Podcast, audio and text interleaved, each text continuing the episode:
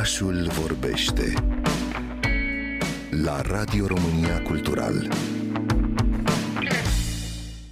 Un roman antologie, o nouă provocare pentru cititorii lui Milorad Pavici, a apărut la editura Corint. Teatru de hârtie este tradus pentru prima dată în limba română de Mariana Ștefănescu, care îl consideră un roman eterogen în care canonul literar se luptă cu inerția. Pe coperta cărții este un singur autor, Milorad Pavici, dar dacă răsfoim cartea, avem surpriza să descoperim mai mulți, pentru că scriitorul ne spune în prefața cărții că a plăsmuit 38 de autori, fiecare aparținând unei țări în care cărțile sale au fost traduse. Fiecărui autor este atribuită o povestire, iar cititorul este ca într-un carusel de imagini inedite, de formulări pline de umor uneori sardonic, de întâmplări fantastice, dar pentru cei care sunt familiari cu scrierile lui Pavici nu va fi decât o nouă provocare. Ana Antonescu, coordonatoarea colecției Corint Fiction.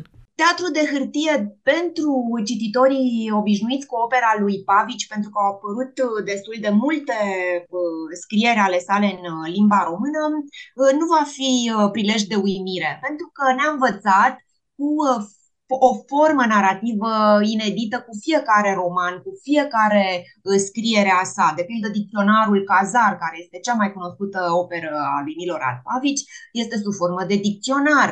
Un alt roman este sub formă de clepsidră, un altul este uh, sub forma, uh, să zicem, unui ghid de ghicit cu cărți de tarot. Da? Ei bine, teatrul de hârtie este sub forma unui roman antologie. Cum adică? Adică pur și simplu este un soi de istorie a povestirii în 38 de povestiri. Cum le-a ales autorul ne spune în uh, precuvântare, ne explică un pic, ne uh, introduce așa în uh, opera lui ca să avem un oarecare ghidaj și ne spune așa, eu am ales să plăsmuiesc 38 de autori cu 38 de povestiri din lumea întreagă, dar nu întâmplător, ci anume din țările unde cărțile mele, cărțile lui Pavici au fost uh, traduse. Dacă deschidem cartea la întâmplare, o vom regăsi, de exemplu, pe scritoarea italiană Computa Viti, care declară Din copilărie mi-am dorit să fiu curvă și să mă duc în iad, dar cineva mi-a spus că acolo nu primesc femei, așa că m-am făcut scriitoare. Apoi pe gruzinul Maxim Alexandrovici Dugașvili, despre care se spune că ar avea o vocație de farsor. Mai întâi a fost preot, apoi negustor. După nume, se spune în biografia lui, ar fi putut fi înrudit cu Stalin, lucru nedovedit, dar povestea atribuită lui se numește Stalin seminarist. Pavici se inspiră din viața reală în uh, alcătuirea acestor notițe biobibliografice, dar totodată el încearcă cumva să um, unească, să combine Uh, această personalitate a fiecărui scriitor pe care el o imaginează din medii diferite, cu istorii uneori aproape fantastice ele însele ale vieții acestor scriitori, cu tema povestirii care urmează. Fiecare cititor va observa acest lucru. De pildă, avem chiar și un scriitor român, pentru că opera lui Pavici a fost tradusă în România. Ca atare, avem scriitorul Ion Opulescu, da? care scrie o poveste care pornește de la un fapt adevărat, de la uh, un personaj adevărat, oarecare Natalia uh, Obrenovici, născută Cheșcu, care a fost chiar o aristocrată română, a trăit, are o biografie și care a fost căsătorită cu Milan I al Serbiei. Și de aici, da, de la acest pretext real, uh, Uh, debordează imaginația uh, scriitorului în povestirea lui Ion Opulescu.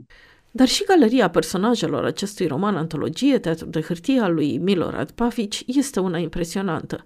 Ele vin din toate colțurile lumii, trăiesc în epoci diferite, sunt de condiții diferite, dar toate ne surprind cu câte o întâmplare fantastică din destinul lor, redată pe scurt, dar extrem de puternic și de relevant pentru cultura din care acestea provin. Ana Antonescu. În funcție de uh, literatura specifică uh, fiecărui popor, de geografia respectivă.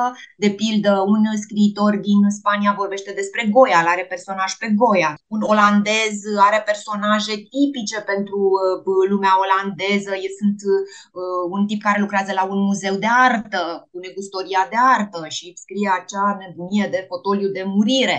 Sunt foarte diversi. De pildă, povestirea celor doi scriitori turci se desfășoară în Topkapı, da, unde un cuplu uh, vizitează Topkapı, unde pentru prima dată, iată, este expusă lenjeria sultanilor. O lenjerie care are oarecare broderie, dar nu este o simplă broderie, ci ea, de fapt, reproduce sure din Coran care au menirea să îl protejeze pe uh, sultan. Dar ce și-a propus autorul cu acest roman în care își asumă identitatea unor scriitori atât de diversi? Un scriitor ca Pavici, care și-a pus toată opera sub semnul experimentului și al înnoirii, nu putea avea niciodată intenția de a imita. Exact asta a fost și uh, scopul acestui roman antologie. În precuvântare, Pavici chiar spune lucrul acesta. Eu nu am vrut să pastișez stilurile uh, altor literaturi, ci am vrut să fie un uh, adaos Uh, necesar din punctul lui de vedere la aceste literaturi. Și aș mai vrea să adaug un lucru foarte important la Pavici, este fantasticul care nu lipsește din orice povestire, oricât de uh, realist ar părea la prima vedere, la un moment dat există acest debușeu uh, fantastic care te conduce spre ceva ce nu te aștepți. Romanul Teatru de hârtie de Milorad Pavici a apărut la editura Corint în traducerea Marianei Ștefănescu.